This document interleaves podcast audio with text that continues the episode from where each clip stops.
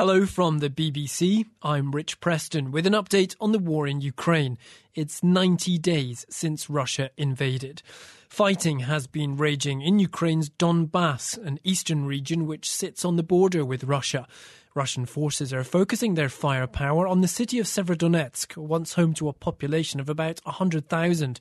The BBC's Joe Inwood sent this report from Ukraine. Now, we understand from the governor of Luhansk region has said on Telegram in the last few hours that there are now 25 battalion tactical groups of Russian forces, each one of those up to 900 men, that are surrounding this city. So they're really pushing in on it.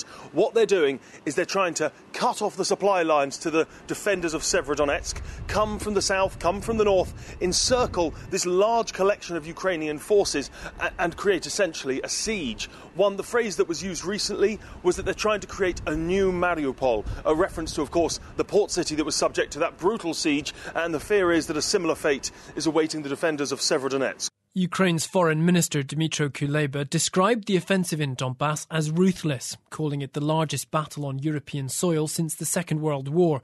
Mr. Kuleba also repeated calls for Ukraine's allies to speed up deliveries of weapons.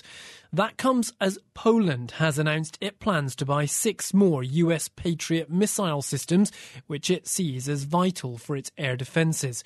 Our correspondent in Poland is Adam Easton. The US made Patriot air defense system can track and knock out ballistic missiles launched by an aggressor. It will help protect Polish skies, the defense minister said. The purchase requires political agreement from Washington, and delivery of the hardware would take several years.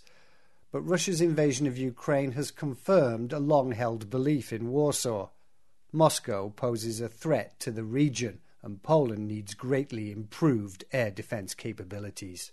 Poland agreed a more than $4.5 billion deal to buy two Patriot missile batteries four years ago. In March of this year, Washington deployed more missiles to areas in the east of Poland, which are being used as a logistics hub for defense and humanitarian aid for Ukraine and are currently home to several thousand US troops. Russia's invasion has been high on the agenda at the World Economic Forum taking place in Davos, Switzerland. The president of the European Commission, Ursula von der Leyen, told the gathering that Russia is confiscating grain and blockading ships in areas it controls. Ukraine is one of the world's most fertile countries. Today, Russia's artillery is bombarding grain warehouses in Ukraine deliberately and Russian warships in the Black Sea are blockading Ukrainian ships full of wheat and sunflower seeds. Global wheat prices are skyrocketing, and it's the fragile countries that suffer the most.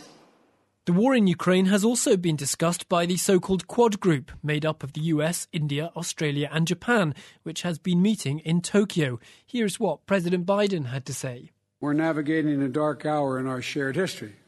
The uh, Russian brutal and unprovoked war against Ukraine has triggered a humanitarian catastrophe, and innocent civilians have killed in the streets, and millions of refugees are internally displaced as well as exiled. This is more than just a European issue, it's a global issue. The fact is that what, if you turn on the television, you'll see what Russia's doing now. It appears to me that Putin is just trying to ex- extinguish a culture. Meanwhile, in Russia itself, Vladimir Putin's most vocal critic, Alexei Navalny, has told a Moscow court that President Putin is a madman who started what he called a stupid war in Ukraine based on lies. Mr. Navalny appeared via video link from prison in an unsuccessful appeal against the latest sentence imposed upon him. Here's our Europe regional editor, Danny Aeberhard. Alexei Navalny shows no sign of being cowed, despite having been held in jail since the beginning of last year. He was behind bars even on the video link. He lost his appeal against an extra nine year sentence for fraud and contempt handed down in March.